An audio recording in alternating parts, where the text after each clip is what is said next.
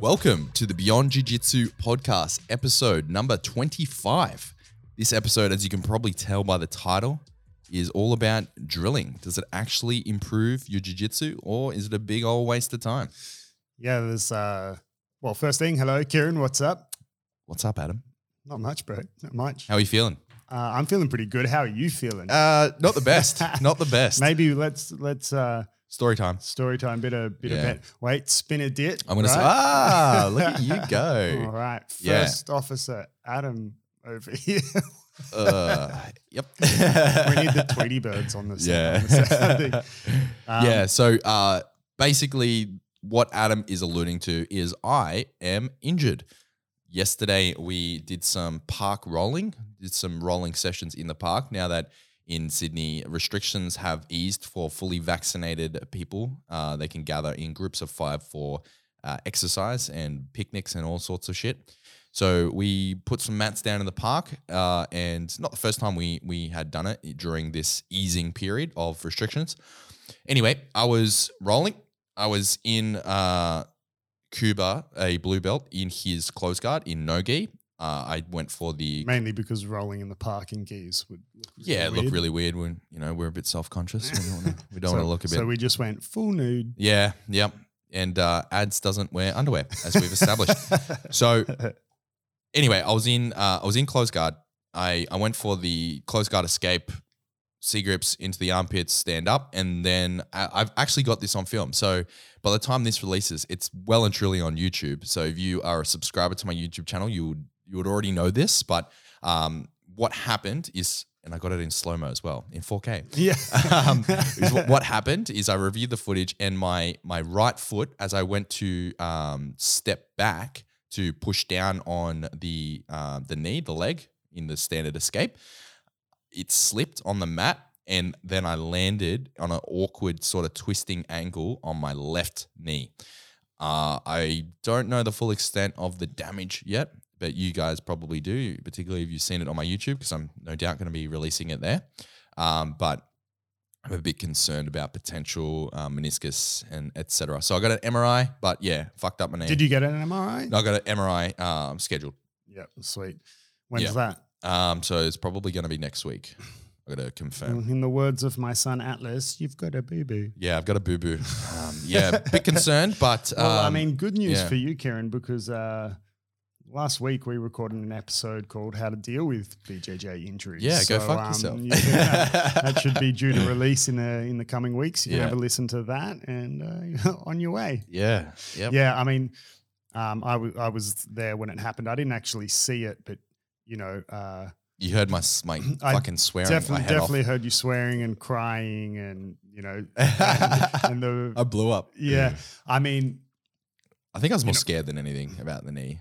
Yeah, I was quite. I mean, because I didn't see it, I didn't have any initial reaction. But it's Yeah. quite a, a odd position to severely injure yourself. You Yeah. know, f- uh, falling back down onto you, onto your knees from from standing close guard. yeah, Uh, yeah, because it's not like.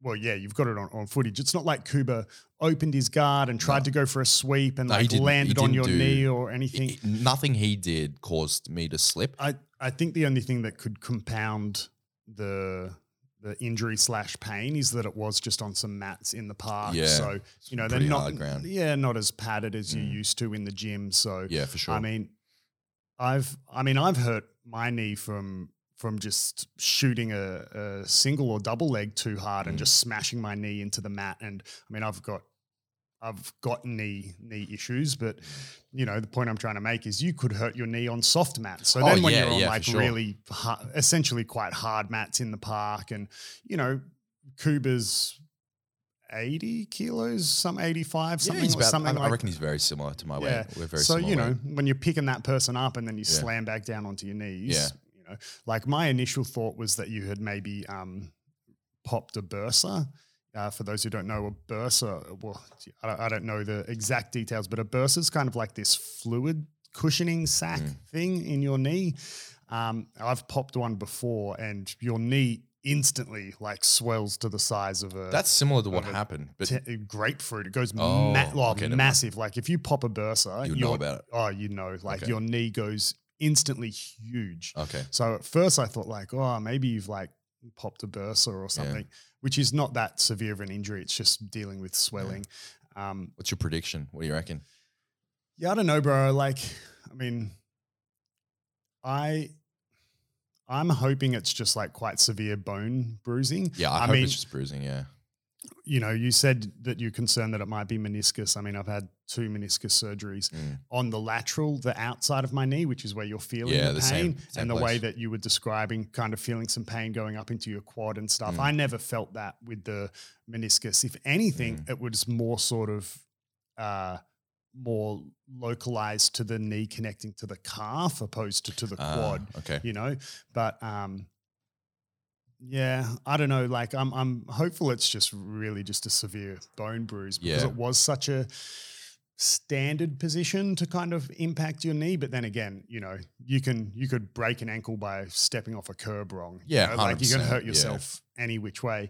But I mean, like I said, how to deal with injuries. Recorded that episode last week. Just need you to, know, you know, go watch that. yeah, you'll you'll be good to go, bro. Mm. But yeah, I mean, it's it's unfortunate timing if it if it does turn out to be something a little worse. Where Yeah. here in Sydney, at the moment, we're looking like if nothing change. Well, I mean, we'll be out of this initial lockdown by the Mm. time this episode releases. But at the time of recording, we're twelve days away from this like.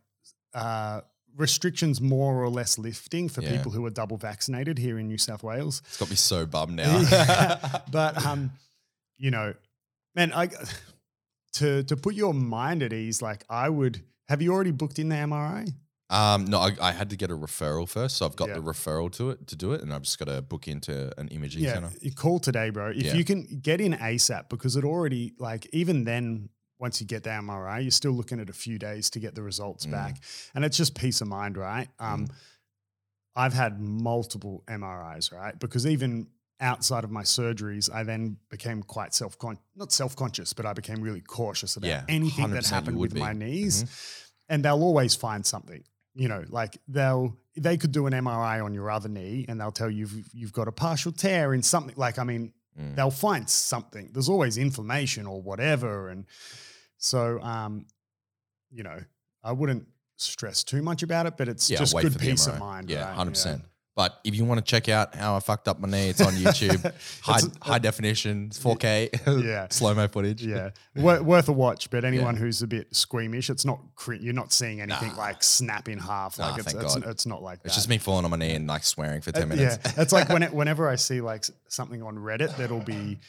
It's like the subreddit had to hurt, and then Yeah. it'll say something like, "Oh, look at the way his leg bends." I'm like, "Yeah, clicking on that, bro. I can't." Oh, did you see the um, video of the guy in a competition? This was a little while ago, uh, earlier this year, where he was in a Kimura, but his arm bone snapped in half. Oh my god, I did not, and I will. Oh man, it was hectic. It, it went viral on the BJJ subreddit.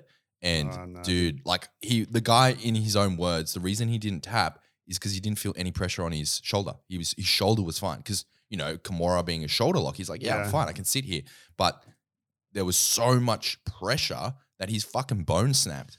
Yeah, I, you know, it can happen, right? I was when I was what belt was I? I was either blue or purple belt, and um, I also I'm trying to sorry, I'm just replaying it in my mind. Yeah, I was a, a blue or purple belt, and I and I got submitted with a, a footlock.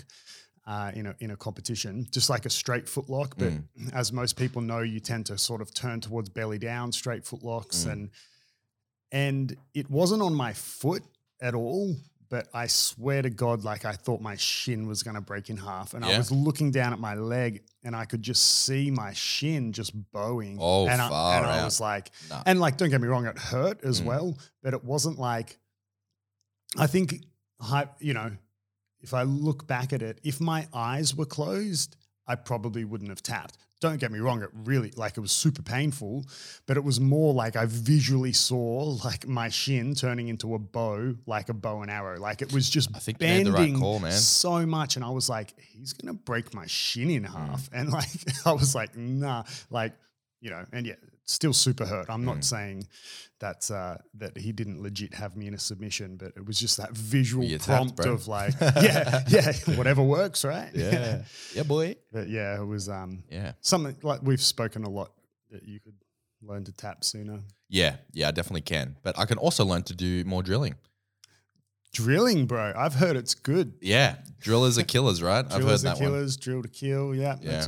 Yeah. I mean, uh, probably, I mean, in the more recent, it's not recent, it's pretty ancient now, but a while back, one of the the earlier names in in jiu-jitsu in Australia would, is Kit Dale, right? A lot of people know who Yeah. Kit Dale is. And he copped heaps of flack because he, he went on to say that drilling's a waste of time and all this. And he, look, I don't know Kit personally, and he's not someone really I really follow. He, Um, you know, I don't really follow him on on what his day to day, what he does, and and everything. But I believe as it went on, he ended up kind of backpedaling and and then advocating for drilling.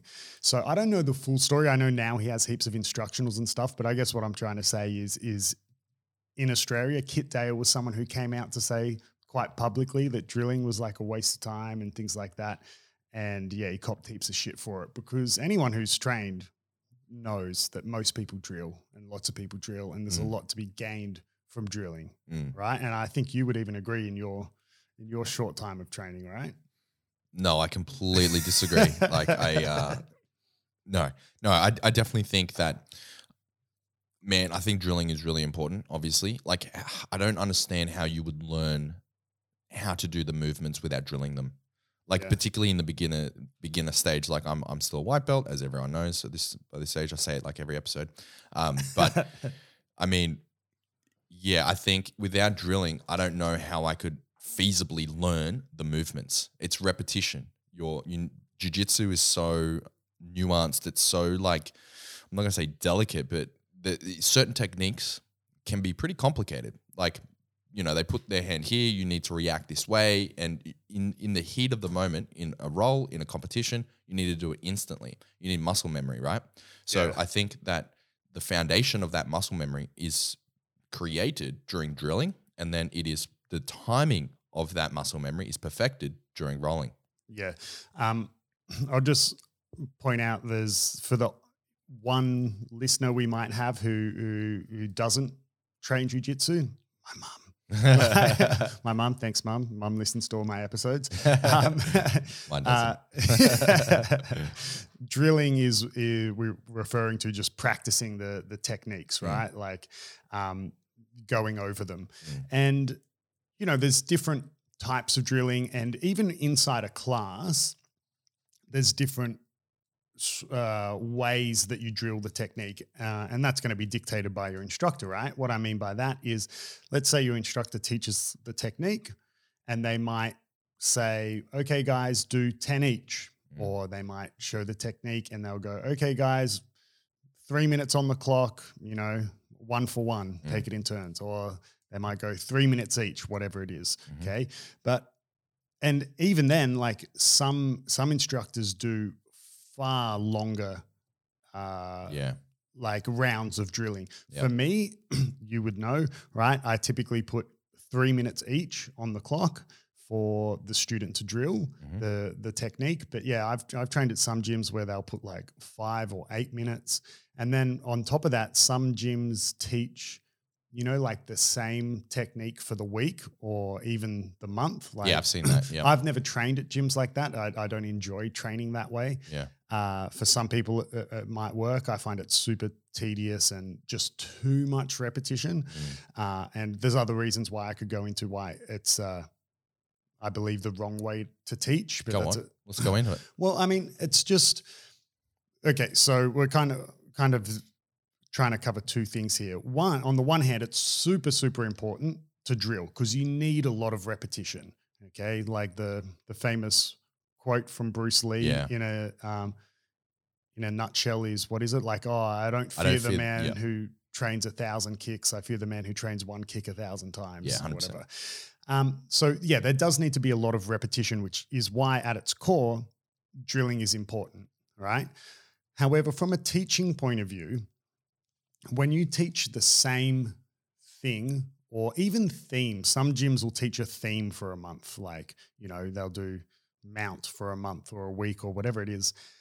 The issue with that is, well, one, jujitsu is just so diverse and dynamic, right? Like you could teach a different technique every day and like you'd still never cover all the techniques in jiu-jitsu in a lifetime right uh, but the student it, it's it's kind of like the the argument that instructors tend to make is they they don't want students to miss out on whatever technique they're teaching, you know, so that student who didn't train or doesn't train on a Monday or whatever doesn't miss out when they turn up on a Tuesday. Right.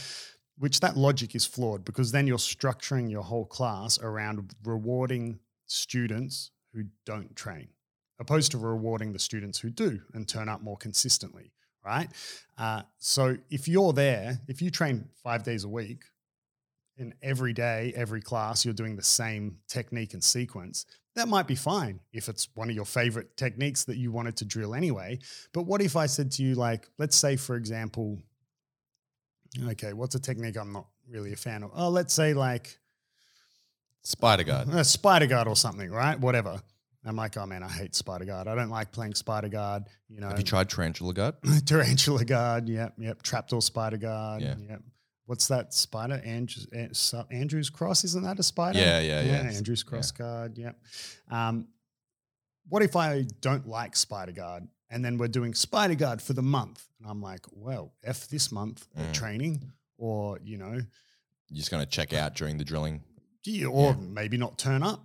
Yeah. Right. And What if- particularly if you're at a gym that does that and also puts eight minutes on the clock and, Oh and, and drills for like 45 minutes, fuck me. Yeah. Well, you know, one of one of my students was recently, you know, elsewhere. Not recently, a, a, while back before lockdown was elsewhere in Australia for work, right? For a f- six weeks or something like that. So he was training at a different gym while he was there. And when he came back, I was like, dude, show me what, because the gym he was at is a really good, credible gym with a really high level instructor and competitor. I was like, dude, what'd you learn? Like, show me cool stuff. And it was just this one, like, three or four move sequence. And that's all they did for like the whole four, six weeks. All right. Like, that's it. And I was like, okay, that's cool. And don't get me wrong, there's lots of little details and nuances. And, but like, man, like, I, for hmm. me personally, I would get super bored. yeah, me too. Like I, I would, you know, one of the things that attracts me the most to jujitsu is how diverse it is and how hmm. every day can be something different and new. And yeah, so it's just the wrong way to teach, in my opinion. Like, yes, there needs to be a lot of time spent on repetition and Mm. things like that. But I think you could do that with spaced repetition because there's something like I, I nerded out a little while ago uh, in in terms of um, learning how to learn, and Mm. there's a concept that everyone would be familiar with: spaced repetition.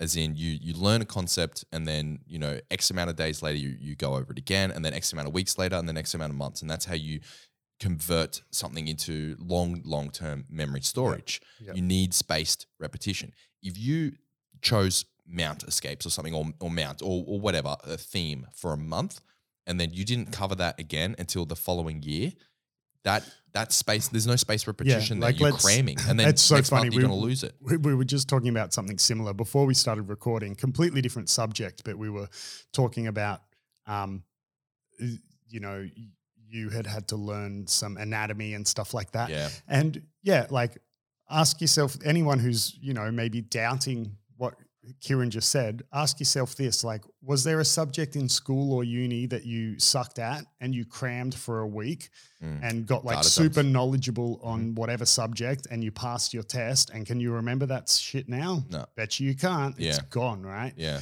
Um, so I just really think it's it's the wrong way. yeah to- agreed and if people are bored they're not going to retain anything if you're bored you you don't learn yeah. like straight up you just don't like I said, it's Unless you're a fine. It's fine if it's that current technique you're you're frothing on. Mm. But I mean, we spoke about in um uh hang on, let me bring up what episode it was. Um what, what was the episode about about how to enjoy episode 19 how to enjoy the grind and Yeah, why you shouldn't join the navy Mm. and one of the things that that i spoke about was you know how i like to find the technique or position that i'm having fun with and i play with that for however long yeah so I mean, if I'm going through a phase of just frothing on worm guard, Mm. yeah, sure, I'd probably be happy to drill it every day for a month or whatever. But the chance that 100% of your students are all going to be frothing on the same technique at the same time and want to, man, it's just, yeah. And that's I- the difference between thinking like a competitor and thinking like a coach.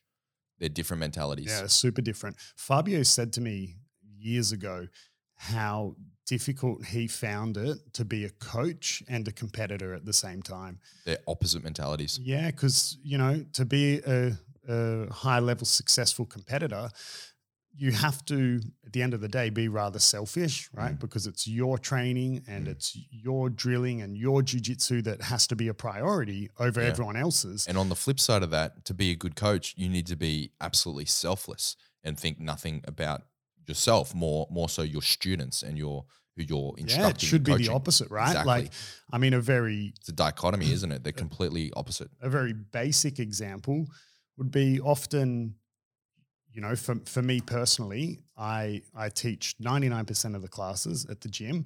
So obviously when i train it's also during a class. And there's times when just the numbers or the groups or whatever just or the partners they just don't match up correctly. So i don't get to train Mm. right? And i'm not saying like oh poor me. I'm like well it's i'm not there for for me to train. I mean if i can train awesome. Mm.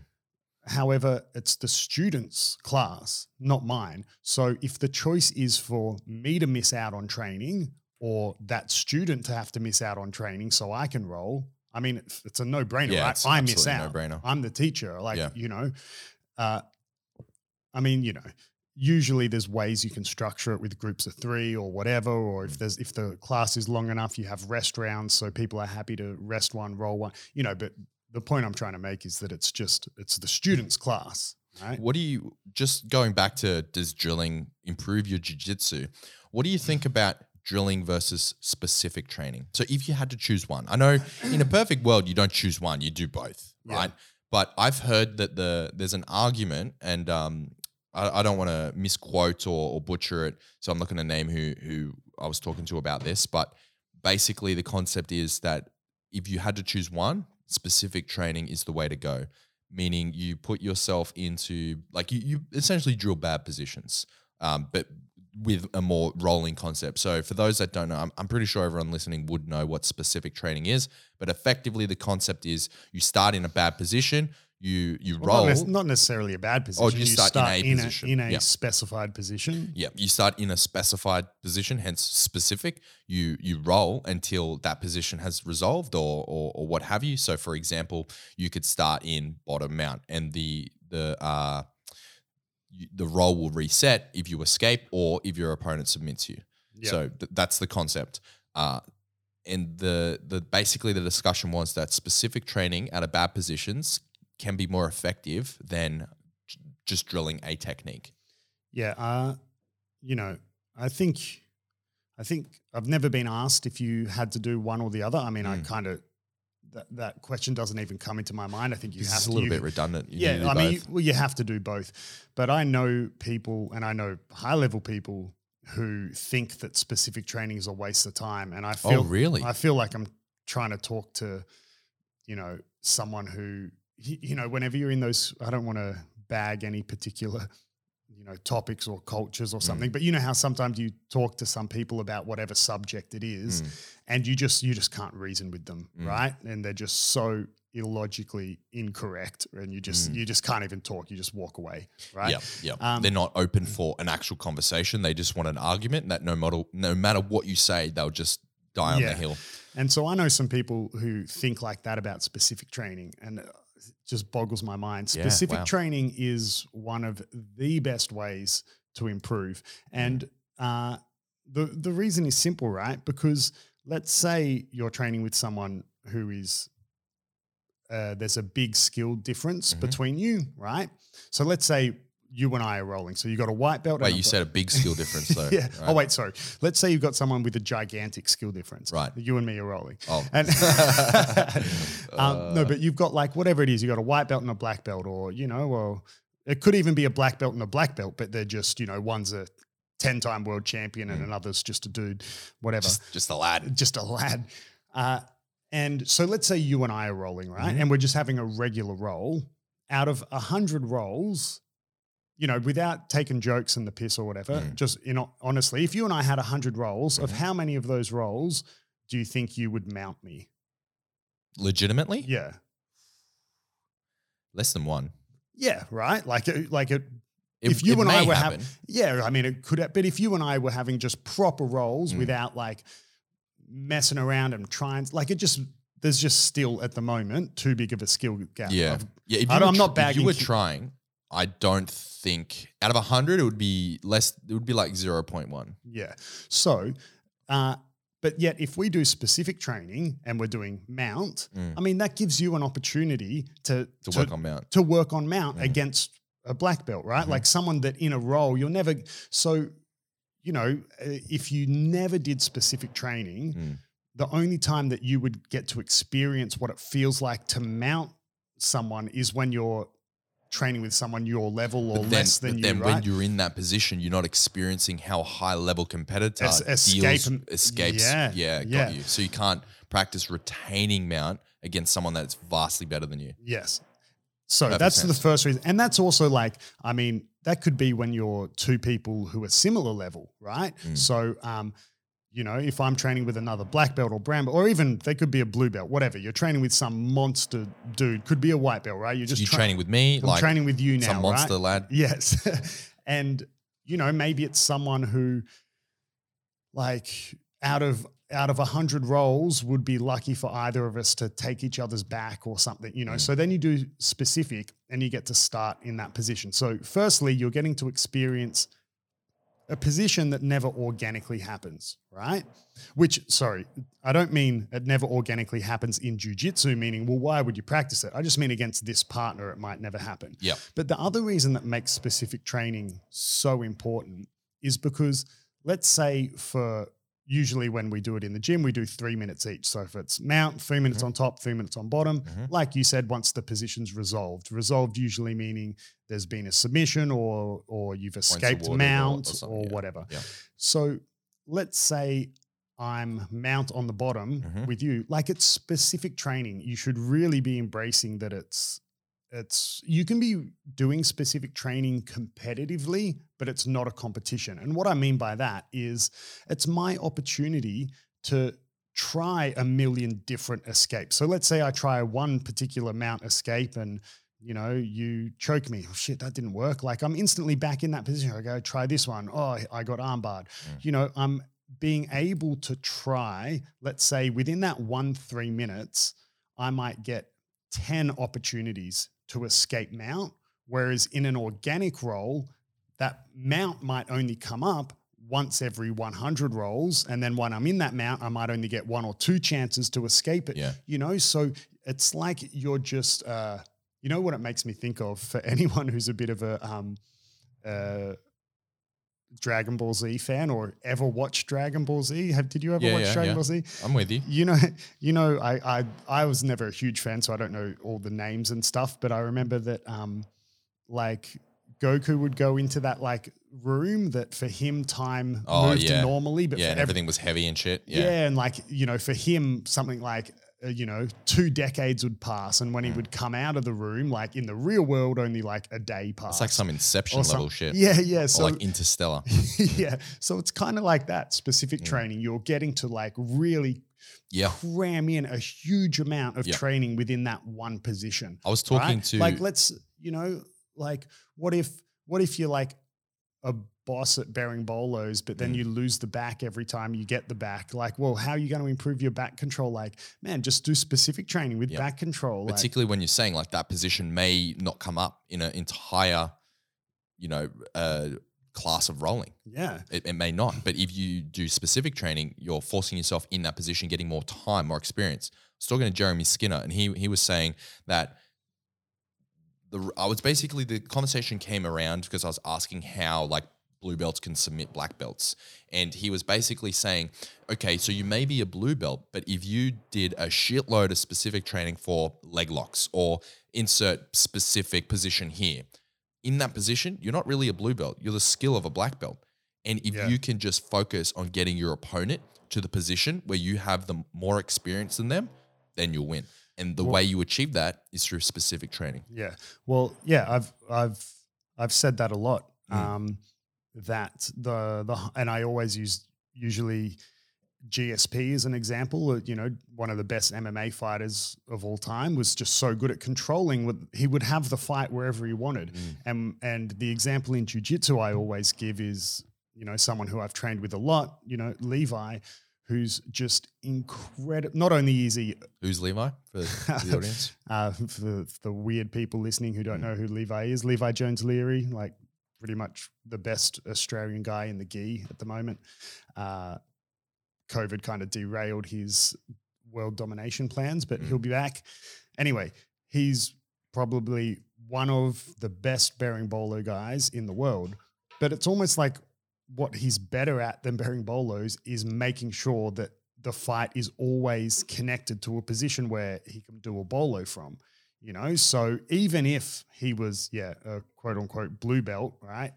In that position, he's not even a black belt, bro. He's like beyond a black belt Yeah. in the berimbolo and keeping the fight in He's the bearing in the bolo world, right? position Yeah. right? So, um, I mean, I'll give you an example. When when we were, what were we like, purple brown belts? You know, when I just roll with Levi, it's more or less a lot of that, like getting boloed, Mm. right?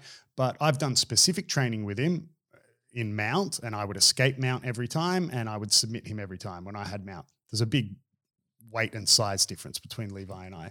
Um, you know, lightweight against heavyweight. Mm. But that's, I mean, it's specific training. It doesn't matter, you know. And for all I know, Levi and I never sat down and had a conversation about it. For all I know, he was trying new escapes, Mm. you know. So even then, it wasn't like it's not a real simulation of a roll, but it's such a powerful tool to develop your skills within that position, Mm. right? So, I mean, specific training is different to drilling, but you have to do it. Oh man, like people who think specific training is a waste, it's, I mean, almost all sports do some type of specific training. Yeah, 100%. You know, like you could even look at weightlifting, right? Like, I mean, the argument that people have against specific training is like, you know, that like, oh no, it's just better to spend time like doing the actual thing. It's like, well, okay, Yeah, I uh, disagree. if you're an Olympic lifter, right? So doing clean and jerks and snatch, are they the only two exercises you No. do? No, you do deadlifts, you do squats. You could think of those as like specific training yeah. that help the final movement that you're looking to Analogy, Adam. So you're do. saying Bam, take it. Damn. Take that take that analogy to the face. So you're saying that in terms of an analogy, that specific training is like accessory lifts to a power lifter or an You Olympic could- yeah, lifter. you could say that. I, yeah. I 100% agree. So then what is drilling? All right, back to drilling. yeah, so um, yeah, drilling more just practicing your techniques, right? But how how do you go about drilling? Who should drill? What should Yeah. you drill? Yep. Uh, I think let's start with at the lower level because I know Like how to do it? no no sorry sorry what I mean is I know brand new not even one stripe white belts yet who want to drill.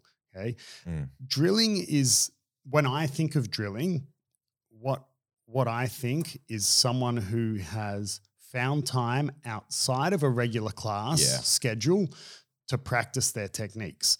And if you're someone who just wants to do jujitsu as a hobby and drilling doesn't interest you, that's fine. But uh, you know, you're only going to achieve so much. You're only going to progress so much. The analogy I always give, and this resonates a lot with some people because I, I know a lot of people, uh, particularly some students who uh, have a bit more of a academic approach or an academic thought mentality. Like analytical? Yeah, Mm. they might they kind of think that it should all be happening within the class. And I always give this this analogy, this example. I say, well, imagine you were at uni to be a doctor and the only time you ever did anything to do with medicine was when you were physically there in class. Do you reckon you'd pass and become a doctor? Probably not, right? Like, you know, there's hours of study and extracurricular activities you have to do. And, you know, one med student might be struggling to learn muscle names. So they're going to go study that. And one student might be forgetting to learn, you know, what drugs do what or whatever. And they're going to study, they're going to drill what is appropriate for them. So uh, if you really want to improve, not even, I'm not even talking about a professional athlete. I just mean like get better Yeah. like anything, anything you're interested in, even if it is just a hobby, then there has to be some investment outside of of just the physical class. And I think, man, it, re- it really goes for for anything. Like if I think back when, you know, what's something I previously did that I would take classes for? Oh, like when I was younger, you know, and When you didn't you used to do opera singing? I did opera singing. I was Yeah. a beautiful tenor. Yeah, Um, and, and ballet, I believe. I did a bit of ballet. We, Yeah. We're actually going to have a guest on uh, in the future who jiu-jitsu black belt, ex ballerina. Oh, there you go. Yeah. You can speak Spanish as well, right? Yeah, I can speak Spanish. I can Fluently? do it all. Yeah. yeah. um, guitar. I learned. I took guitar lessons when I was younger, when I was a kid. But Mm. like, I mean, I then pl- picked up the guitar when I was at home, Mm. not physically in the class. Like any hobby you Yeah, have, you, you need got- practice. Yeah. I understand that the logistically jujitsu is a bit more difficult to do that because yeah, you need because a you, partner. need you need a partner, you need mats, you Yeah. need some space. But like back to your your whole thing, like before you you know you know people before they've even got a one stripe that want to drill. I was drilling with Yeah. Zach before I got a stripe. So, what should you drill? Okay. So, if you're super new, okay, there really needs to be some some faith given to your instructor. There's just too much information out there that if you're let let's take the example that you're not even a one stripe white belt yet. Mm. Or uh, you, you know, so you're you're super brand new, but you still want to drill. You're frothing on Mm. jujitsu, and you know you've got access to mats, and logistically you can drill. you've got a partner. What should you drill? Man, just drill whatever you've been getting shown in Mhm. class. It's not like that technique you learnt in class that then you did three minutes each. That's stored and done, and you never need to drill it again. No. no right? So my advice would be just drill whatever you were learning And my class. to piggyback off that, I recommend writing down some notes after class. So when you Yeah, go for to drill, sure. you're like, oh fuck, what do I where do I put my hand or how do I do this again? You have notes. Yeah. Like yeah, taken at the take time. That's whenever I drill, uh, I refer to my notes. Yeah. So I yeah, I would recommend just, you know, when you're super new, just you're not yet at a point where you can drill, you know, by yourself, so to speak. I mean, like intellectually by yourself. Yep. So just drill whatever you've been getting taught. Mhm. And even even at a higher level, like when I was in Brazil, to give people a reference of of the amount of drilling I would do, and my drilling, what I would do is nothing compared to the amount that some people drill nowadays. Mm. But I would train at seven in the morning, and that would be three or four techniques. And then I would do some strength work, and then I would drill it from 11 till 12. And then I would train again at 12, and that would be more new techniques. So I would often, if I didn't know what to drill, I would just drill whatever was in the class from the day before, because I would be getting anywhere from five to 10 new techniques taught to me every single day. Right. Like a lot of information. I trained a lot. That's why. But, you know, I would just drill whatever technique I liked from that class or whatever one I struggled with. So just drill whatever you've been getting shown. It's Mm. still just more repetition. Okay, what if you're not new? What if we're talking to like blue belts and above now? So now that you've got a bit more under your belt, what should you drill? Uh, Okay. oh yeah, I didn't even. Such a good pun. Mm. Um, what should you drill is whatever's applicable to you and what you're working on, right? So that's obviously going to change. Could change from day to day, week to week, depending on your opponents. You know, are you preparing for a competition?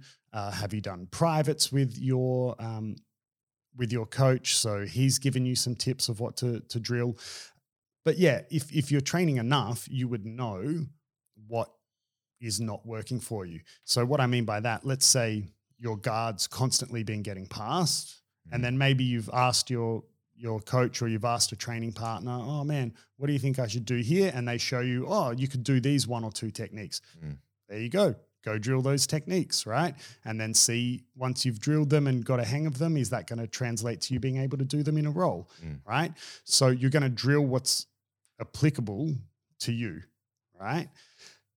Once you're then past that, like what do I drill, right? For example. So now let's say you're a bit more experience. You don't need to be a, a black belt. You could still be a blue belt, but now you're you're well and truly more experienced. You've been training a long time.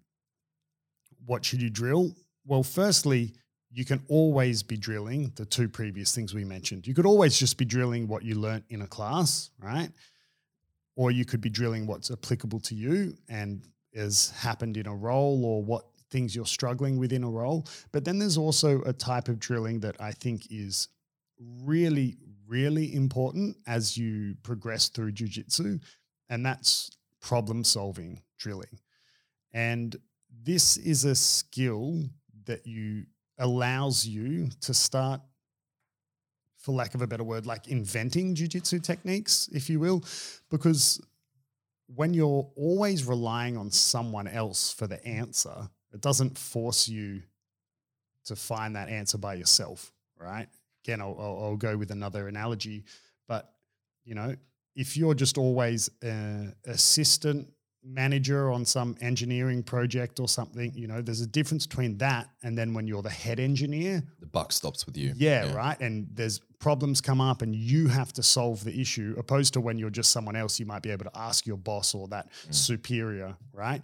And I spoke to to Fabio about this because my jujitsu, from a technical point of view, got way better once I left Brazil. Not because the training wasn't good there, but I just had so much access to people far more knowledgeable than me who could just answer my questions and you know give me a million techniques to solve particular problems. But then when i moved back here i didn't have access to that anymore or at least not as much access. So i was forced to solve problems on my own and i, I think but i think the difference there is that you have like your foundational knowledge is vastly superior to that of a, of a blue belt or what have you, that you're able to delve into the archive of oh, your, of course, your yeah, jiu-jitsu you, knowledge and, and pick things from here, things from there, and, yeah, and you formulate exactly. Solution. You have to be at a certain yeah. level to already be able to do that. Yeah, yeah. you can't be someone who's who yeah who's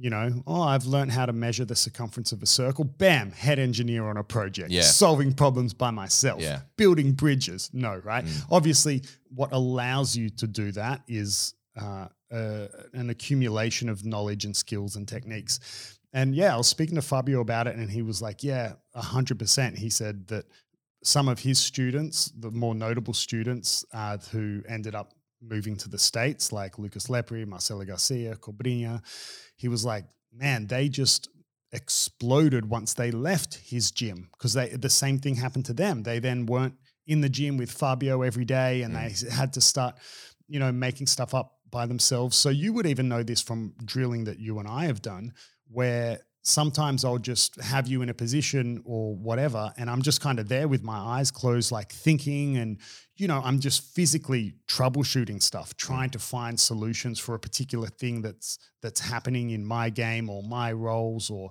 a position that because it's just it still blows my mind how dynamic jujitsu is and that it's we haven't figured out everything that can be done with two, you know, two different humans with eight limbs, right? Mm four each. Right?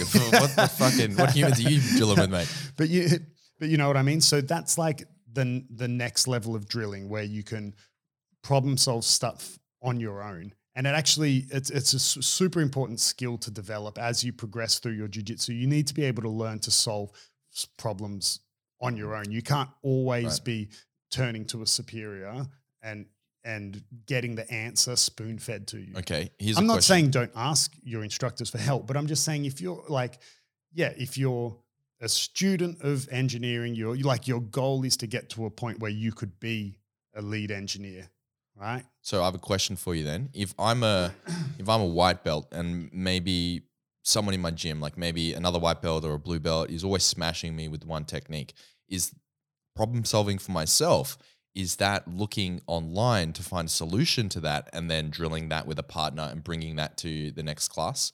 I know that you shouldn't always specifically train things just to beat this one person or just to beat one technique that one person has. It's it's a bad habit to be in if you're obsessed with it. But say for example, if you did that, is that does that count as solving your own problem?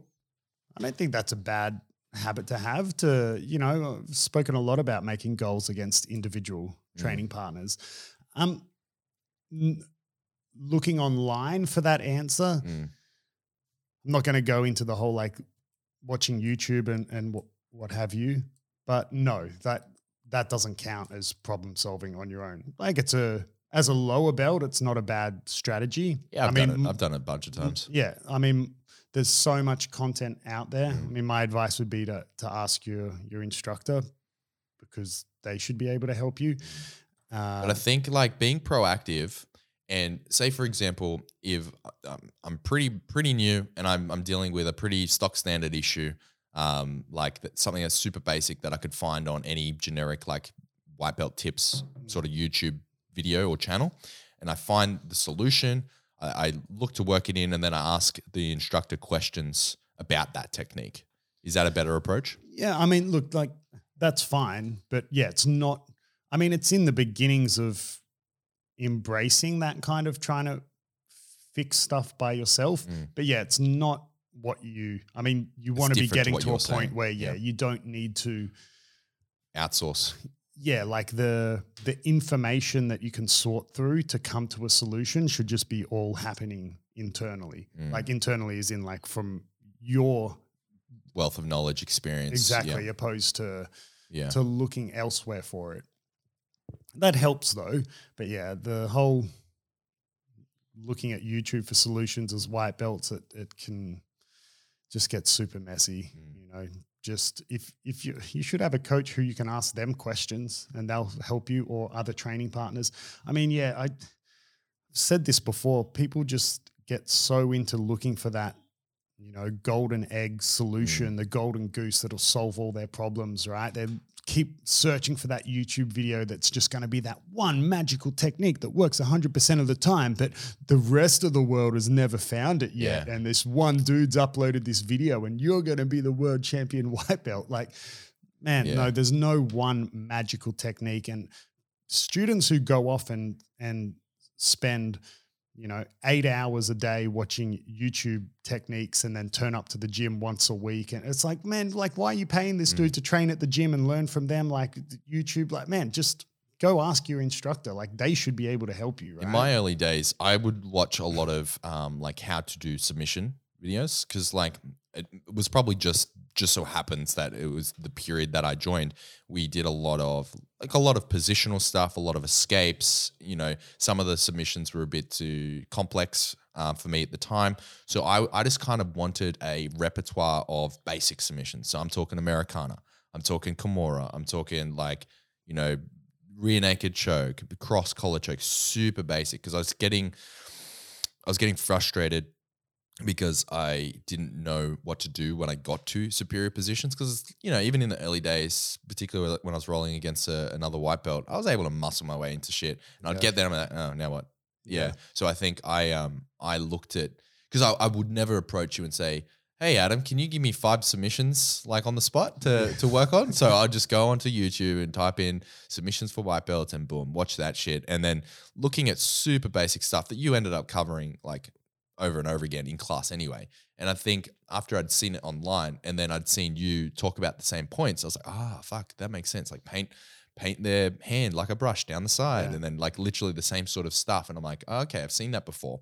And then after you showed me the the technique in class, I was like, okay, I, I think I understand mechanics now, if that makes sense. Yeah, well, because you know whatever position or submission you're doing can get incredibly complex. I would Mm. always joke that you know Fabio could probably still to this day make my hip escape better. Yeah, You know, like yeah. just like s- such a level of of detail, and you know that really goes back to why a huge amount of repetition is is, is important. Uh, because let's say a, an Americana, right?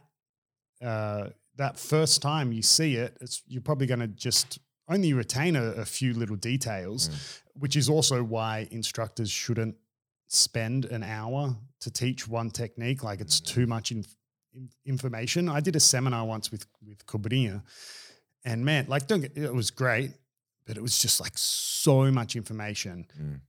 And I've always been quite a, I mean, I think a pretty good learner at learning jujitsu techniques. When in Brazil, you know, whoever was teaching would show the the technique, they'd show it once or twice, and and I was good to go off and drill it, you know. And then as I was drilling it, something might come up, and I'll, you know, put my hand up and get help, like, oh, what's happening here, or whatever it is. Mm.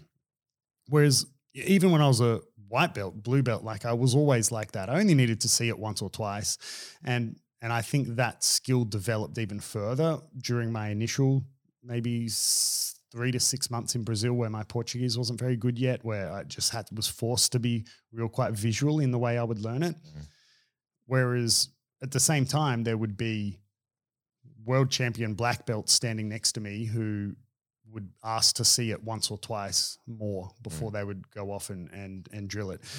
Uh, so you can't retain all that information. So you might turn up to a class and it's that technique again, but then you're going to retain, you know, a yeah, different more. bit, a different bit, a or you'll have bit. a light bulb moment. I think for me, the biggest one has been the hip bump sweep. I um, we've probably done it. I've probably done that maybe three or four times, mm-hmm. and every single time we do it because I've never been able to. Well, I have now, but up until that point, I'd never been able to actually do it. I didn't know what I was doing wrong. And then every time I see it, I'm like, oh, okay, that's what I'm doing wrong. I need to fix that. And then I run into another problem. Ah, okay, yeah. my, my fucking, my leg's in the wrong position. I'm yeah. stopping myself from doing the sweep. So yeah. yeah, 100%. And then you have literally light bulb moments and it's the best feeling. Yeah. And really I think is. because you need to, um, and I think a, a nice way to, a thought to kind of tie all this in as to why drilling and specific training and everything is, is, so important is because with the with the development and the evolution of anything right? Jiu-jitsu medicine like what whatever it is things only progress because you can build on previous accomplishments or knowledge standing right? on the shoulder of giants. Yeah. Right exactly.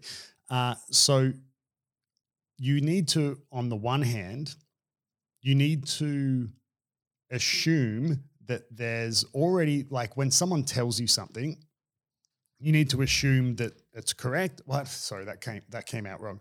But you know, if you're learning from someone and they tell you, if you're learning from a math teacher and they tell mm. you two plus two equals seven, right? Obviously, it doesn't. But like you, you would have to just take their word for it, right? Yeah. Like you're learning from a teacher, okay? Yeah. So, but obviously you want a math teacher who knows what they're talking about. They tell you two plus two equals four. You go, okay, like, and off you go. So you can build on that, right? Mm. And that's with everything. Everything progresses in this agreement, kind of almost in society, this agreement that there's some assumed knowledge, right?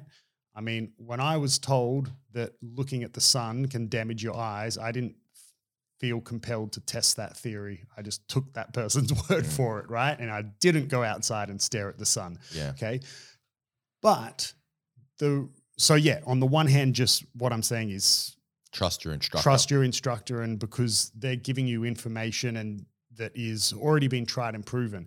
However, the thing that makes jujitsu slightly different, and then why you need to drill, is because that theoretical knowledge then needs to become physical knowledge, right? So it's not like something like like I've used engineering as an analogy a lot today, but it's not like something like engineering or mathematics where I can just tell you, Kieran, like because of X, Y axis, blah, blah, blah, blah, blah, that would collapse. And you just mm. go, okay, cool. Like don't do, you know, it's that theory in jujitsu then becomes physical knowledge. So let's say with the hip bump, maybe it's something like uh, I'm telling you, bro, it won't work unless like you come up onto your hand. If that support hand you stay on your elbow, mm. like it, it, it won't work. You need to come up onto your hand.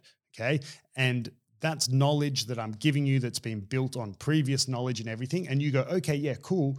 And you agree with me and everything but then that needs to physically translate. So then maybe you're not hip bumping in your rolls and you look at some footage and you realize, man, I'm not coming up onto my hand like I thought I was.